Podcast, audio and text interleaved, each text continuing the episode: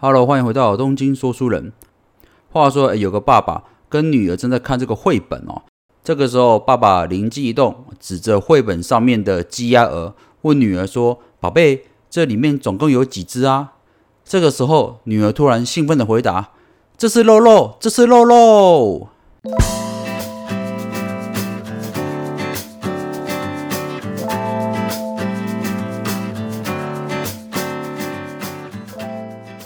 OK，是的，我们今天的主题啊，就是讲肉肉哦。当然，这个肉对我们的生活中是非常重要的嘛啊。不论我们吃什么饭，没有肉就是无肉不欢呐。牛肉、鸡肉、猪肉、鸭肉、鱼肉，我们都爱，是吧？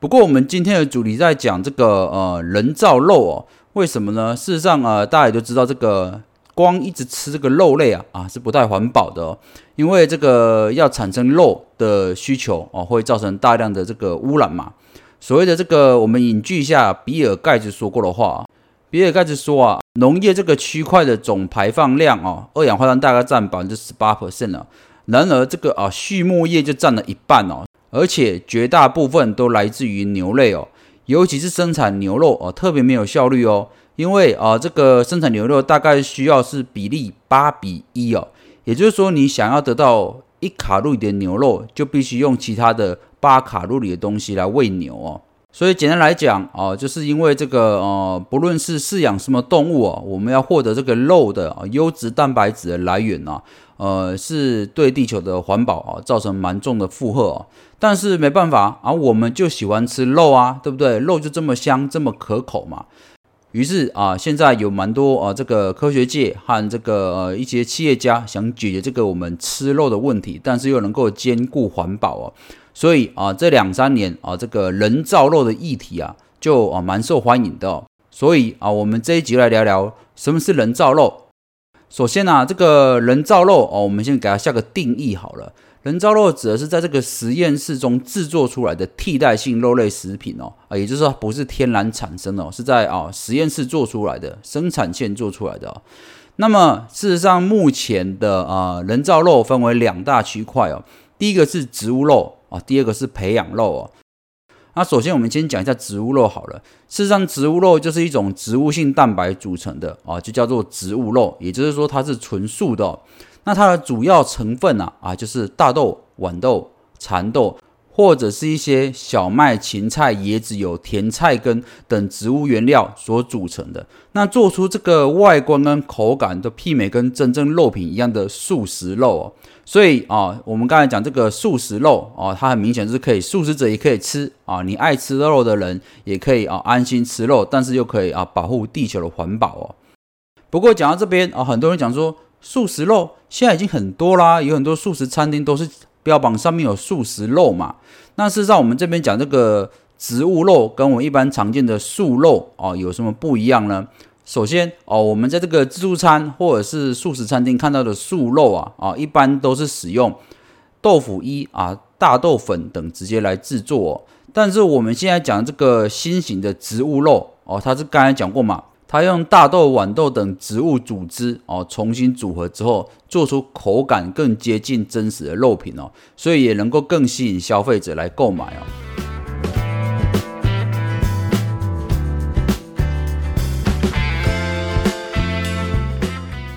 好的，那讲完这个植物肉之后，我们来讲这个人造的另外一块，也就是啊培养肉哦。那培养肉顾名思义就是说哦，我们从这个活体的动物中取出干细胞，然后在培养皿上哦，促进发育成肌肉组织的培养肉。那当然啦，从这样的步骤看得出来哦，这个比较像是我们传统中认为的肉哦，因为它只是哦产生的方式不一样嘛，它是在实验室产生，但基本上它还是属于这个肉类的组织嘛。所以这个呃培养肉也号称说，相较于这个植物肉啊啊，他们在这个食用的体验和营养价值哦，均几乎跟这个传统的养殖肉哦是一样的哦。而且更大的好处是，也没有传统饲养流程中哦要施打一些抗生素啦、猪瘟等传染性疾病哦。想想看，我们现在最近啊，这个好几年都流行这个非洲猪瘟啊，或者是一些一直号称说有一些动物啊肌肉养得很快速，所以都打抗生素或者是生长激素嘛。那我们吃的也不安心。但是啊，如果在实验室培养出这个培养肉的话啊，相对之下就干净许多了。所以啊，这个培养肉又号称这个干净肉哦。那么事实上，这个呃人造肉这个市场跟品牌已经发展蛮多年了。那我这边简单做个介绍。那在美国的话啊，最常见的人造肉的两家公司哦，就是 Impossible Food 跟 Beyond Meat 哦。这两家硬要比话啊，Beyond Meat 明显知名度高出很多。Beyond Meat 这个品牌哦，翻译成中文的话叫做超越肉类哦，也就是说，它一直号称说它的呃素食肉哦，可以跟真实的肉吃起来口感几乎是一样的哦。那这个 Beyond Meat 这家公司事实上是在二零零九年啊，就在美国洛杉矶成立了哦。那是由台裔的科学家谢富宏的技术为底啊做研发的哦。那 Beyond Meat 啊，之所以有名，就是因为有比尔盖茨、李嘉诚等这些巨头大咖都参加投资哦。而且他在二零一九年五月哦，在美国挂牌上市的时候，还曾经创下哦首日盘中哦标于一百九十 percent，创下全美近二十年来最高的纪录哦。可见得哦，这个人造肉不论在这个呃市场上哦需求，或者是呃，人们的期待中哦，都获得蛮高的评价。好了，那我们讲了这么多啊，这个要回归一个最重要的主题哦，也就是一开始这个我讲这个小女孩嘛，肉肉肉肉肉肉肉的重点哦，就是要好吃嘛。所以啊，人造肉到底好不好吃呢？我会举一些啊，实际上的一些心得跟数据哦。在二零一七年的时候啊，市调公司 Mintel 啊，曾针对这个美国民众在选择这个植物性产品时候做出研究哦，有五十二趴的人仍然重视口感哦，也就是他们觉得口感是最主要的选择要不要买的原因哦。那么在二零一二年的时候，Beyond Meat 这个品牌就推出了首波的产品，叫做无肉鸡柳条哦，呃，旋即就引起轰动了，因为当这个无肉鸡柳条哦，送到比尔盖茨面前哦，让他尝了一尝之后，比尔盖茨啊惊讶的说出了这个吃不出和真的鸡肉的差别哦，所以哦，因此一炮而红哦。那继这个无肉鸡柳条啊推出之后，比亚密的陆续推出了超越鸡肉和超越牛肉以及超越汉堡肉等啊系列产品哦。那也都主打这个味道、质感啊，外观都和真正的牛肉无异哦，也成为现在公司的主力产品哦。说到这边，可能啊，有些人会跟我一样想说，啊，好像看起来还不错嘛。那人造肉哦，到哪里买呢？首先呢，这个 Beyond Meat 啊，就攻占了很多主要通路哦，包括沃尔玛啦、Whole Foods 啊，然后 Target 啦，还有 Amazon 啊、Subway 啊、TG Fridays。然后麦当劳啊，这些都是在合作的范围之内哦。甚至在二零一九年的八月的时候哦，肯德基也在亚特兰大推出这个跟 Beyond Meat 这个联名品牌合作，做出这个人造肉炸鸡哦哦，开售五个小时就被一扫而光了。大家可以上网查一下这个新闻哦，我觉得这个照片还蛮妙的，就是肯德基的全家桶一向都是红色底嘛，但是这个 Beyond Meat 的这个联名的肯德基的炸鸡全家桶哦，是以绿色为底的，感觉看起来就特别有新意哦。那么呃，当然人造肉哦，除了在美国买得到以外，我们台湾事实上现在也买得到喽。目前啊，在台湾的这个 TGI Fridays 哦，摩斯汉堡、全家超商、Momo 这个电商也都买得到。